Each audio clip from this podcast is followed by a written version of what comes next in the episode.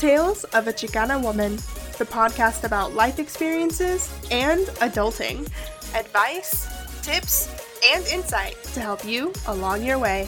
Here's your host, Emily Z. Hey, what's up? For today's episode, I will be covering being a high school senior.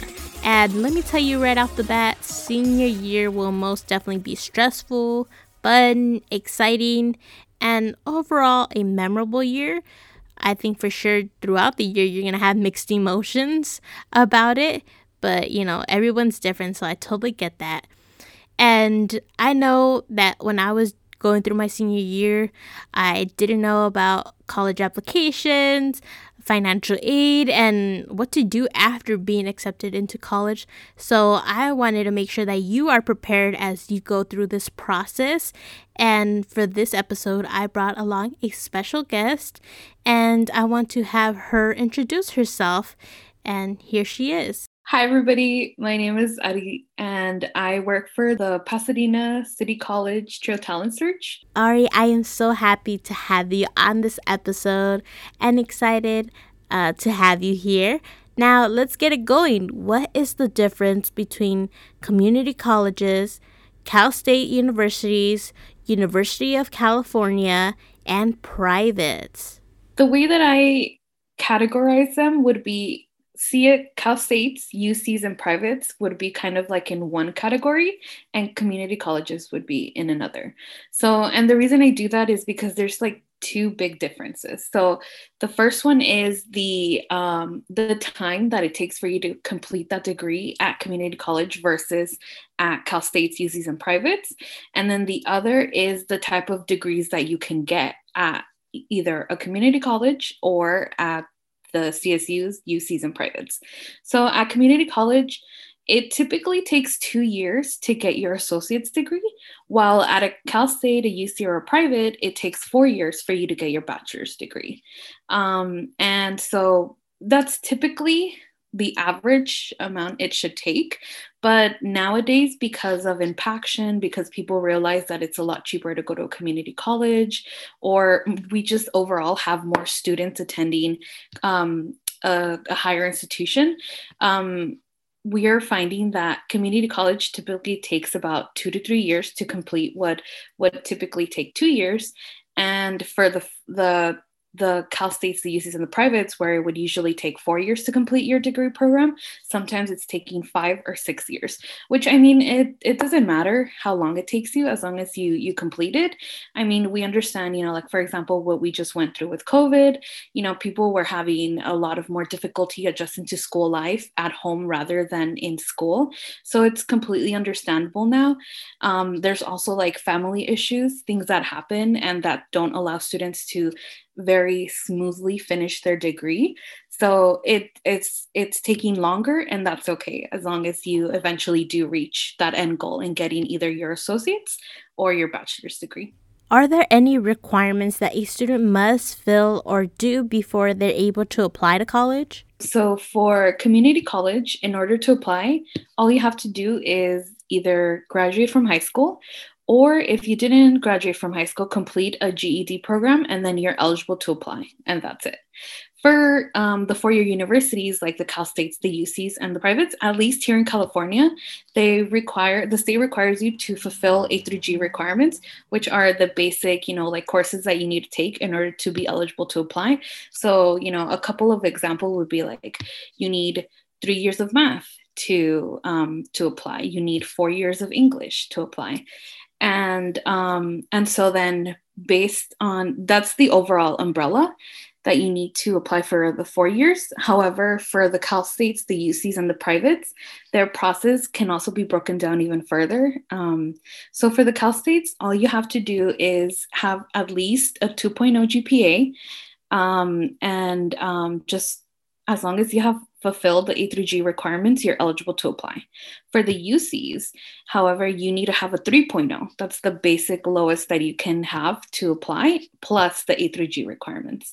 And for the privates, um, you use the Common App And for them, obviously the A through G's as well, but their requirements vary by school because they are private schools, they're privately funded. They can kind of make up their own rules to see who they um, want to accept into their school. So if you are interested in applying for, let's say, for example, La Verne, like your school, um, you would have to see like what are their own um, separate requirements and then just apply based on the school's um, requirements, what they need for you to do. Ari, I know from personal experience that start dates and deadlines are really important when it comes to college applications. Can you tell me what the start dates and deadlines for college applications are? Um, yeah, so community colleges, they typically open their applications in January. So from January until August, they have that time to apply. However, I would recommend doing it earlier because then you can get in contact with a counselor and set up your um, classes for the fall. Or if you're interested in taking summer courses as well, you would have to do that a little bit beforehand before the school the school starts in the fall. Um, for Cal States, the application opens October 1st and it closes November 30th. For the UC, it opens. Um, okay, so for the Cal States, you have October, November, to do to fill out the application. So you have two months. For the UCs, however, it opens November 1st and it closes November 30th. So you have one month to get it done. And for the privates, again, it varies by school. Sometimes they open their applications in the fall, sometimes not until February of the next uh, year. So again, for privates, it's their own requirements, and you have to. It would be up to your your own responsibility to look up when they want you to submit your application and other. Um, paperwork documents that they require of you. Okay, Ari. So I must admit that when I went through this process myself, it did not go as planned or as smoothly as I wanted it to go. But if you were to give some advice in regards to making this process smoothly, what would your advice be? So, one thing that I find is helpful for students is to create like a separate email only for their school stuff. So, for like their applications to colleges, for their financial aid, for scholarships, for things that only have to do with college. So um, I know that schools nowadays give students like a school email and stuff. However, I don't recommend using the school email because once um, students have graduated, that email gets deleted or deactivated. And so, you know, if the school needs to contact you and they send stuff to that school um, email, you might not get it. And it could also like revoke your admission to the schools. So if you can create one email for just college stuff, that would be extremely helpful. Another thing is to, once you've already applied for either privates, Cal States, UCs, or, and even community colleges, log in into your school portal. They will give you, um, once you submit your application, within the next couple of weeks, you should receive emails from the school saying, like, thank you for applying. Here's your information to log in for the school portal. Um, and I would always say, check that school portal at least once a day because sometimes schools won't even like, they won't text you, they won't call you, they won't email you to say, like, hey, I need you to submit, like, you know, maybe an ID, just for example, let's say an ID. I need you to submit your ID to us. Um, they're not going to let you know. They're just going to post it on your school portal under a to do list. And it's up to you whether you see that and then follow the instructions that you need to do on the to do list. And if you don't see it, again, it could jeopardize your admission to the school. And you can't complain and say, like, well, I didn't know, nobody told me. It's up to it's up to you as a student. It's your responsibility to be checking up constantly. And you know, it's it it's kind of hard, but I mean, it's a good habit to keep um to create right now to con- constantly check you know things that you have to um, check especially for something so important as like applying for college and stuff. You don't want to miss something and have your admission revoked just because you didn't like keep up with your school portal. Ari, you brought an excellent point that I want to reiterate, which is that of be responsible and check your emails. It is important, especially when colleges are sending you valuable information about, you know, your admissions and so forth. So be on the lookout for that. Now, that made me to think about, um, I know my GPA in regards to uh, applying, uh, that's something that I always worried about whether if my GPA was good enough. And is it still possible to apply to a college even though one may not have the best GPA? I always say yes, you could always apply, even if you don't meet like that 2.0 requirement, that 3.0. Um, of course, it, there's like a higher chance that you're going to get rejected, but um, there's always that that that probability that maybe that admission officer likes maybe not the part of your grades for of the application but if you like explain why you have those grades and all of and you know give compelling reasons they might just accept you. I mean it's happened before. I, i've known of students that didn't meet the basic gpa requirement but they were still able to go and stuff. Um, something else is if if bad grades is a thing that people like focus on you could always go through community college and and there's an even higher chance that if you go to community college and then you transfer you're most likely to get into your dream school because by going to community college you're showing that you're serious about school that you know you're not just like applying because you were told to apply.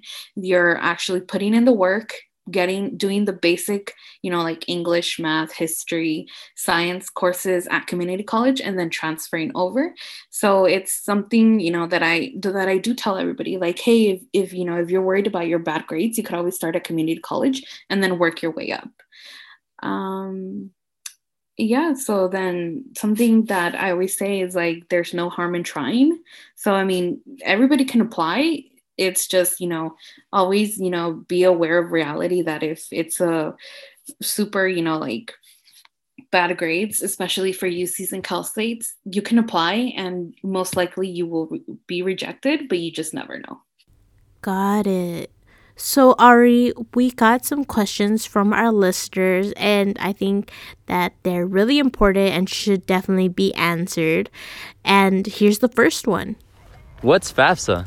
FAFSA stands for the Free Application for Student Aid. And in itself, it's not like the application for financial aid, but it is like the form where you fill in your information and that information gets sent to like the schools that you write down on FAFSA. So, like, let's say you put Cal State LA, UCLA, uh, Rio Hondo College, and La Verne. So, they will take the information that's on the FAFSA and they will send it to those four schools.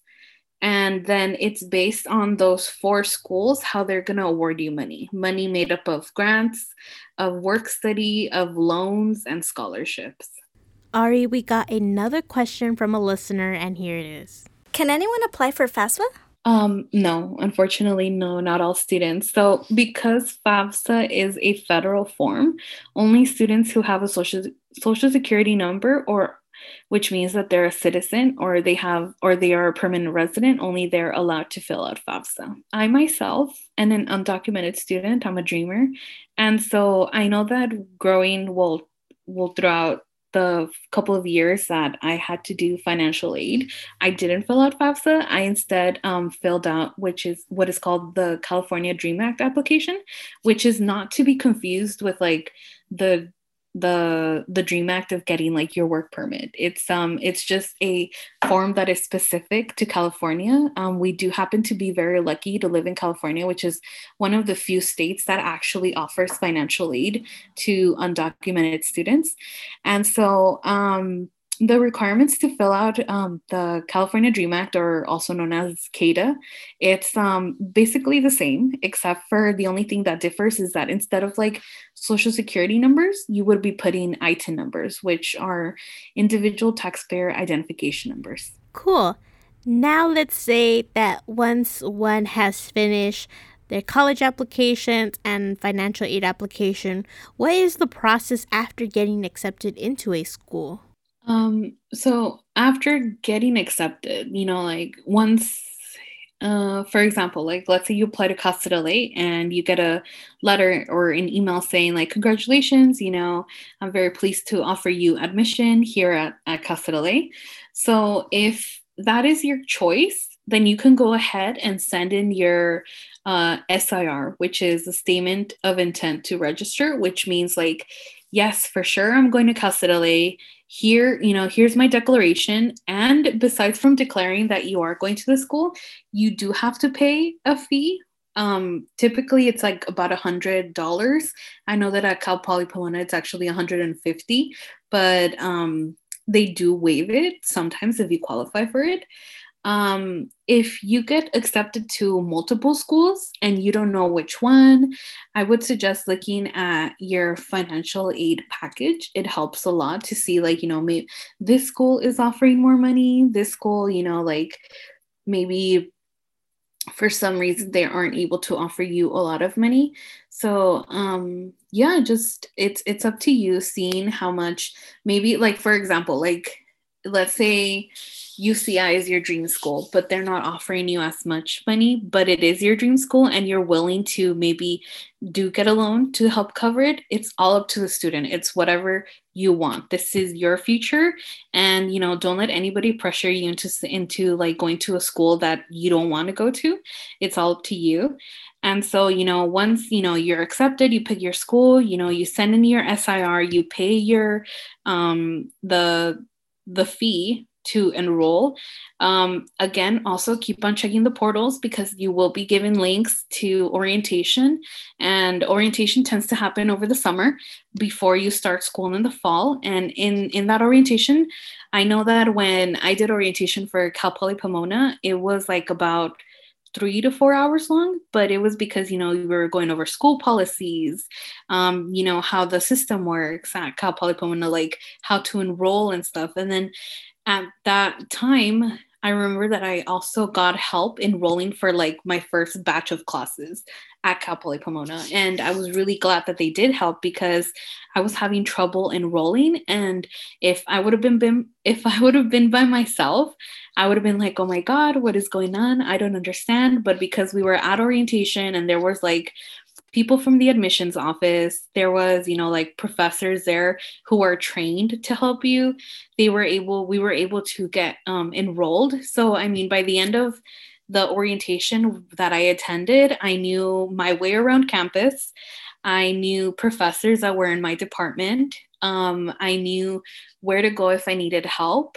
And i had already like my set class schedule for the fall. So i mean and then from then on, it's just, you know, waiting for the first day of school to start. And it was, you know, so exciting and um, terrifying at the same time. But I mean, you know, it's part of life. And it was, you know, an exciting time for for me being able to transfer out and start at a four-year university. And so I'm I'm pretty sure many of you are gonna feel the same way. And so I mean, just, you know, just I guess ask for help don't be don't be shy to ask for help you know like reach out to somebody to a career center um, counselor. If if there is no career center in your school go to your guidance counselor you know reach out to a teacher um, because obviously they've also gone through this process. And so um, just ask for help ask for help and somebody eventually will be willing to help you out and you know you'll have a guide into like this whole senior year and college application um, process. Absolutely. I couldn't have said it any better. During your senior year, it will be, you know, the most, like I said, craziest and fun time. But if you need help in when you're stuck on something or just needing help in general just to manage and understand what you're going through, ask a teacher, ask a guidance counselor, like Ari said, or even go to the career center or even as a last resort, you know, Google things. I would say that, you know, Google can also be your best friend and, you know, you won't have to ask, but there are many ways to get the answers that you need. But I would suggest uh, like I said, ask someone that has gone through the process, like a counselor or a or go to the career center. But uh, this something is another thing, a lesson to be learned that in college you're not gonna have you know people offering to help you, but versus in college it's more so you have to find ways to help yourself. To wrap this up, thank you Ari for being here and assisting me on this episode. Thank you for having me. This was episode four being a high school senior. And don't forget to catch me next week on Friday. You've been listening to Tales of a Chicana Woman with your host, Emily Z. Follow Tales of a Chicana Woman on Twitter at Tales of a Chicana. Don't forget to subscribe and leave a five star review. Thank you for listening. Join Emily Z again next week on Friday. This podcast was student produced at the University of La Verne.